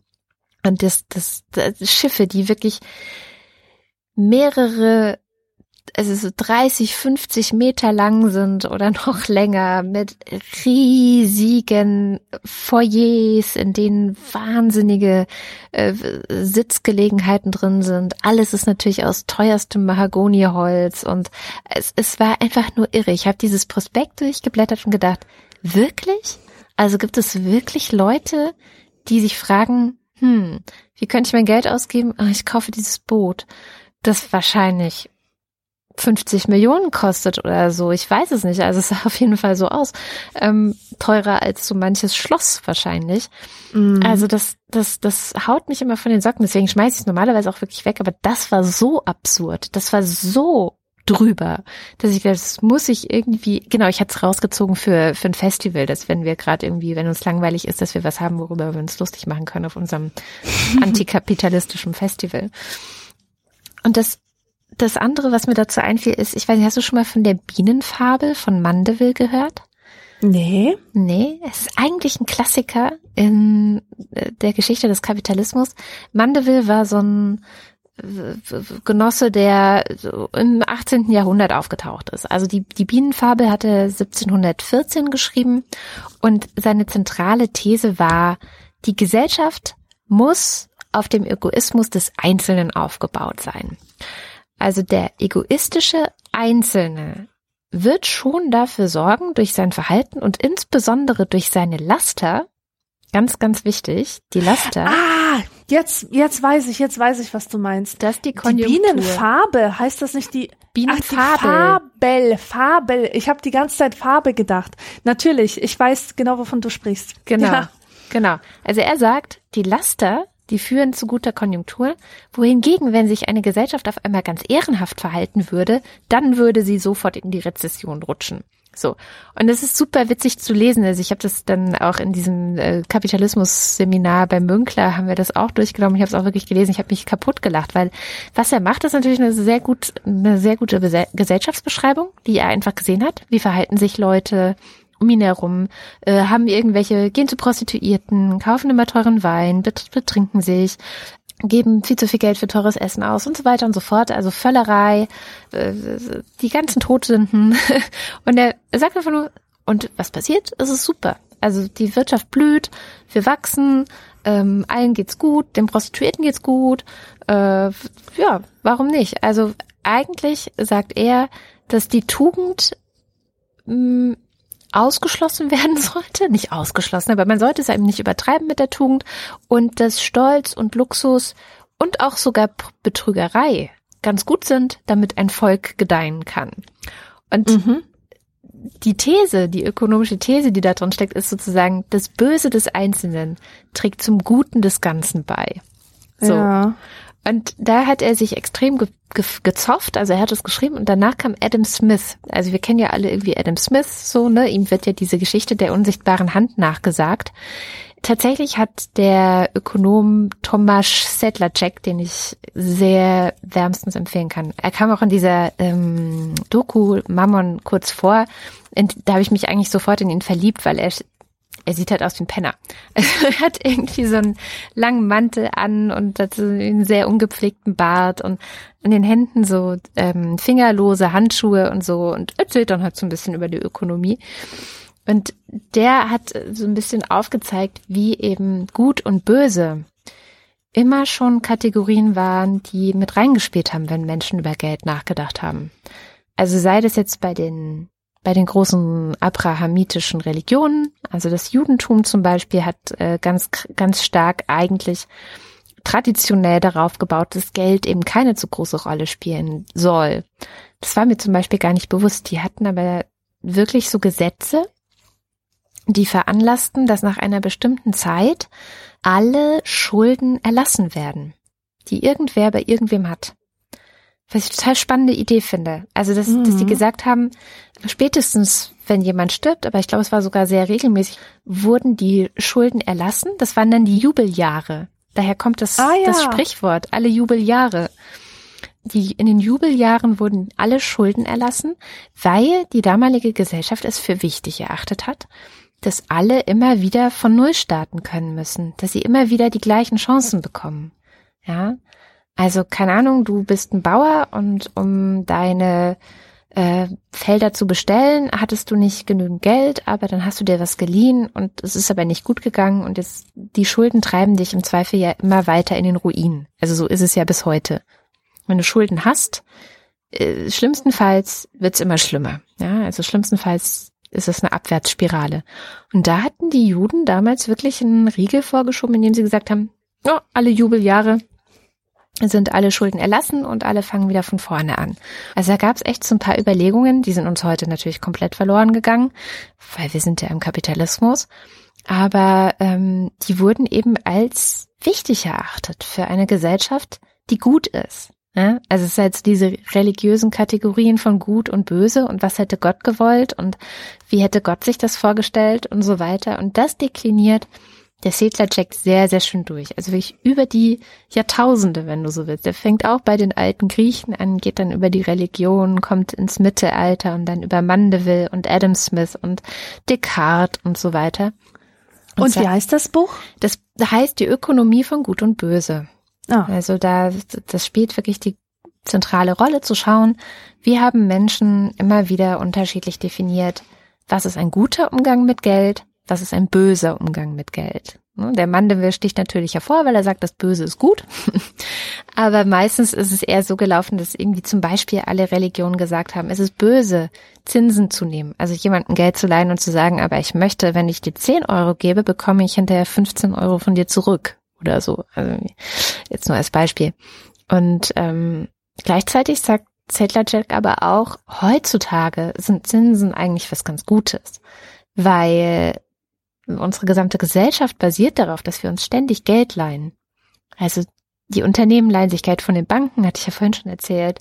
Ähm, ich leihe mir vielleicht Geld, um äh, ein Unternehmen zu gründen oder Leute leihen sich Geld, um ein Haus zu bauen. Das ist ja sehr verbreitet, einfach einen Kredit aufzunehmen, um ein mhm. Haus bauen zu können. Weil äh, Sedlacek sagt, die Zeit, in der wir das meiste Geld brauchen, weil wir eine Familie gründen, weil wir, weiß ich nicht, ähm, ein Unternehmen gründen und, und, und, und, und, ist meistens die Zeit, in der wir am wenigsten davon haben.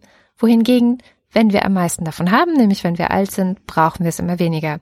Und das mm. ist sozusagen der, die Funktion von Krediten, das auszugleichen, dass du heute schon das Geld von morgen dir leihen kannst. Ähm, der Vergleich, den er da hat, fand ich sehr schön. Der meint, das ist so ein bisschen wie wenn du Freitagabend ganz viel Alkohol trinkst und dann bist du super gelassen und entspannt und hast lustige Geschichten auf Lager und hast ganz viel Energie. Aber in Wahrheit hast du gar nicht viel mehr Energie als normal, sondern du leihst dir diese Energie nur vom Samstagmorgen. Super. Fand ich einen sehr schönen Vergleich. Und was sein, sein Fazit auch ist in diesem Buch, also wenn ihr das alles auch so durchgeht und schaut und natürlich irgendwann in unserer Gegenwart ankommt, die halt völlig außer Kontrolle geraten ist ein Stück weit. Er sagt halt auch, es ist so wichtig, dass wir uns wieder damit beschäftigen. Es ist so wichtig, dass alle von uns anfangen, Geld ernst zu nehmen und die Funktion von Geld ernst zu nehmen und es auch den Ökonomen aus der Hand zu nehmen. Und das fand ich mhm. so schön an ihm, dass er wirklich alle ermuntert zu sagen, die Ökonomen, die haben irgendwann mal so getan, als sei Wirtschaft nur etwas, was auf mathematischen Prämissen beruht was komplett logisch ist und als seien Menschen halt dieser Homo economicus, von dem du ja auch schon gesprochen hast, berechenbar, äh, nur auf das eigene Wohl aus. Aber so ist es nicht. So, es gibt sowas wie Freundschaft zum Beispiel. Das ist mhm. nicht von ökonomischen Interessen. Oder es, äh, es gibt sowas wie äh, Sympathie. Das kommt bei Adam Smith zum Beispiel vor. Meint der Sadler-Check auch, alle reden über diese komische, unsichtbare Hand, die kommt bei Adam ja, Smith genau. dreimal vor, ja. In drei unterschiedlichen äh, Kontexten auch noch. Also die, er benutzt dieses Wort komplett unterschiedlich dreimal. Aber eigentlich ein viel zentraleres Thema ist bei Adam Smith Sympathie. Sympathie, ganz genau. Yeah. Das, das hat er wohl in seinem zweiten Werk dann geschrieben, aber dieses zweite Werk fällt immer irgendwie runter. Ja, darüber redet keine Sau. Ja. so, keiner nimmt es mit. Und dabei war Adam Smith ein totaler Ethiker, wenn man so mhm. will. Also er hat eigentlich aus einer ethischen Perspektive über Wirtschaft nachgedacht. Er hat gesagt, das Wichtigste in der Gesellschaft sind Sympathien. Ähm, und Sympathie regelt ganz viel und Und über diese Sympathie oder Freundschaft oder ähm, Mitgefühl einfach. Ja, genau. Mhm. Passiert so viel mehr in unserer Gesellschaft als über diesen Homo economicus, den es höchstwahrscheinlich ja nicht mal richtig gibt. So. Und das sagt Zeltacek auch. Die ganzen Ökonomen, die haben ihre Theorien, aber das sind immer nur Modelle. Es sind immer irgendwelche Modelle, die haben ihre Grenzen, die können einen Teil erklären, aber nicht alles. Und wir müssen es wagen, uns unsere ökonomische Souveränität weltweit wieder zurückzunehmen und zu sagen, wir lassen uns davon nicht mehr bestimmen. So, wir wollen, dass es anders wird, wir wollen es gerechter gestalten, wir wollen es anders gestalten. Das fand ich sehr, sehr schön. Also auch so dieses Mut machen, so ist auch gar nicht schlimm, wenn du nicht alles verstehst. Die Ökonomen verstehen auch nicht alles. Die verstehen mhm. ihr jeweiliges Modell, das sie gelernt haben in ihrer jeweiligen ökonomischen Schule. Und das war immer schon so. Und es gab eigentlich immer schon einen lebhaften Streit, zumindest vor ein paar hundert Jahren immer einen lebhaften Streit zwischen Ökonomen, wie es denn nun wirklich ist und wie es denn zu sein hätte und so. Es war nie geklärt und heute tun alle so, als sei alles sonnenklar und nicht veränderbar. Aber so ist es gar nicht. Ja. Ja. Das ist doch jetzt ein, ein schöner Buchtipp für den Schluss, oder? Ja, absolut. Also ein Buchtipp hätte ich noch. Ich rede auch nicht so lange darüber, ich schwör's. Aber von Frank Schirmacher, das Buch Ego, das war sein letztes Buch, das Spiel des Lebens. Und da beschreibt er auch, wie er beobachtet, dass es, er nennt es ökonomischen Imperialismus, wie der so die sich auf der Welt breit macht. Also wie ökonomische Modelle ähm, und vor allem die Annahme des Homo economicus sich in alle Bereiche unseres Lebens integrieren und jetzt auch noch befeuert über Algorithmen und KIs, die das einfach voraussetzen und die, ob wir das wollen oder nicht, einfach in unser Leben hineinkommen und sozusagen ein zweites Ich schaffen, das eben rein ökonomisch funktionieren soll. Und da schließt sich auch so wieder der, ein bisschen der Kreis. Das, warum ist es eigentlich heutzutage so, dass wir so viel ja, schon antizipieren, was finden andere gut, was ist mein Marktwert? Warum muss eigentlich jeder Mensch heutzutage seinen Marktwert zum Beispiel kennen? War das immer Furchtbar. schon so? Das war doch nicht immer so, oder? Nee, natürlich nicht. Aber es ist jetzt so, oder? ja, ja, das ist genau das, was, was ich so beweine, was ja. ich mit diesem großen Schrecken beobachte. Ja, ich meine, was ist denn der Wert eines Menschen? Was ist, also, ja, furchtbar. Und das, das beschreibt Schirmacher oder hat Schirmacher beschrieben in seinem letzten Buch, ähm, sehr eindrücklich, teilweise auch apokalyptisch. Also das ist ja so ein bisschen seine Art, Dinge auch apokalyptisch zu beschreiben. Und das empfehle ich auch wirklich sehr. Es ist auch wirklich schnell gelesen, ähm, kurzweiliges Buch. Da spricht er eben auch von diesen Monstern, die auf diesem Kapitalmarkt auch geschaffen wurden, der eben wirklich nur noch durch Technologie funktioniert und nicht mehr dadurch, dass ich mich für ein Unternehmen interessiere, in das ich vielleicht investieren will, weil ich die Idee gut finde oder sowas. Das gibt's halt irgendwie gar nicht mehr. Nicht mehr mhm. wirklich. Damit können wir jetzt tatsächlich gerne die Sendung, äh, wenn du nichts mehr hast, ich habe nichts mehr. Ich habe noch was zur Ästhetik des Geldes, aber ich glaube, das ist etwas für den Nachschlag. Oh ja, das ist eine sehr schöne Nachschlaggeschichte. Ich habe noch ganz viele Sachen, aber die bringe ich dann auch im Nachschlag. Zum Beispiel gibt es nämlich sowas wie neue soziale oder lokale Währungssysteme. Das finde ich oh, spannend. Oh ja, das habe ich, damit habe ich mich auch beschäftigt. Das finde ich so cool und so spannend. Da lass ja, uns unbedingt Regionalwährungen. Ja, genau. Mhm. Ja, und wenn ihr diesen Nachschlag dann hören wollt, dann seid ihr natürlich herzlich dazu eingeladen. Es gibt einen kleinen Obolus, lustig, ironischerweise, den ihr dafür bezahlen müsstet, nämlich ähm, auf Steady, wo man uns unterstützen kann, ein mindestens ein Euro im Monat Abo für uns abschließen und dann könnt ihr den auch hören. Man muss natürlich sagen, dass es total freundschaftlich ist. Ja, das finde ich ja so wunderbar an Steady. Nee, wirklich. Das ist so toll. Ich habe nicht das Gefühl, dass ich oder dass wir jetzt beide in unserer Kreativität beschränkt werden dadurch, dass man uns dafür bezahlt. Nee. Und es ist eine, es ist ja immer noch ein, ein freiwilliges Bezahlen. Und wenn man sich vorstellt, dass es so ist, wie seinen zwei Freundinnen einfach einen Kaffee auszugeben für 2,50 einmal im Monat, ich weiß nicht, das ist irgendwie eine ganz schöne Idee. Ja, finde ich auch. Also ich fühle mich auch überhaupt nicht dadurch ähm, unter Druck gesetzt, dass ich jetzt irgendwas, zum Beispiel haben wir jetzt ja mal einen Monat ausgesetzt, ne? Ja. Und das war auch gut so, weil wie gesagt, ich glaube, das Thema Geld, ich, ich hätte auch noch ein Jahr darüber ähm, recherchieren können, aber es ist besser, dass wir es jetzt einfach mal hinter uns gebracht haben. Aber wir haben jetzt nicht irgendwie signifikant Leute verloren. Also es ist jetzt nicht so, dass Leute dann sagen so, ich bekomme ja hier gar nichts für mein Geld, sondern ich finde es total toll, dass ihr alle noch da seid. Also das ist so. Ja, so, so. also an dieser Stelle auch ein ganz, ganz großes Dankeschön, weil das ist, das macht so einen Unterschied für Ja. uns. Ja, man kann, wir können uns einfach auch mal die Zeit nehmen, die so ein Thema dann vielleicht mehr braucht als das letzte Thema. Was war es nochmal? Schmutz? Genau. Es ist einfach, ja, manche, manche Dinge brauchen mehr Zeit, um zu reifen und gerade bei kreativen Prozessen. Ähm, und das merke ich ganz oft auch, wenn ich jetzt so, naja, Bücher schreiben zum Beispiel. Ich schreibe gerade ein Buch und das muss im Januar fertig sein und eigentlich ist Bücherschreiben für mich ein sehr kreativer Prozess, aber jetzt muss es halt im Januar fertig sein. Und ich sag mir die ganze Zeit so, ja, du bekommst viel Geld dafür, dann machst du das jetzt auch. Und schon ist die Kreativität, ich will nicht sagen gekillt, also gar nicht, also sie ist nicht, nicht komplett gekillt, aber ich mache Abstriche zuerst in Ja. der Kreativität. Ich mache Abstriche daran, dass ich die Zeit, die ich mir normalerweise dafür nehmen würde, sowas entstehen zu lassen, mir nicht habe. Ähm, dadurch ist das Produkt auch nicht so, wie es wäre, wenn ich jetzt zwei Jahre Zeit dafür hätte. Das weiß ich jetzt schon. Äh, wahrscheinlich wird es trotzdem ein gutes Buch sein. Also ich meine, äh, die meisten Leute, die auf dem Buchmarkt irgendwie unterwegs sind, hatten dafür keine Kreativität oder kaum kreative Zeit. Da, das weiß ich einfach aus meiner Erfahrung mit anderen AutorInnen, ähm, dass, dass alle immer gehetzt sind und alle irgendwie Stress mit den Verlagen haben. Aber trotzdem ist es so ein bisschen was, was mich ein bisschen, so ein kleiner Wermutstropfen, dass ich so denke, so, ja, hättet ihr mir anderthalb Jahre gegeben, wird's bestimmt besser werden. Mm, Und das ist mhm. der Luxus, den wir halt in diesem Podcast irgendwie haben. Dass wir erstens komplett selbst bestimmen können, worüber wir schreiben oder reden in dem Fall. also worum es geht, was unser Schwerpunkt ist. Und es ist eben, ja, es ist wertvoll, ohne darauf zu spekulieren, jetzt der totale Brüller auf irgendeinem Markt sein zu müssen. Ja, Das ist echt der absolute Luxus eigentlich. Schön. Dankeschön. Ja.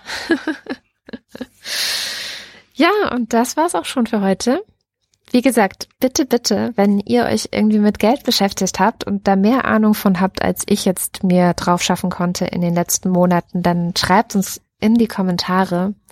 Korrigiert uns gerne, wenn wir irgendwelchen Mist gerade erzählt haben oder belehrt uns auch sehr, sehr, sehr gerne, weil ich würde sagen, das ist der Anfang von einem Prozess. Also bei mir zumindest ist es der Anfang von einem Prozess, äh, der wahrscheinlich noch mein ganzes Leben dauern wird und heißt, wie gehe ich verdammt nochmal mit dem scheiß Geld um? Was mache ich damit? was ist vernünftig? Was ist schön? Das steht ja auch manchmal in dem Gegensatz zueinander, das Schöne und das Vernünftige. Ja, also ich bin für jede Hilfe dankbar. Ich natürlich auch.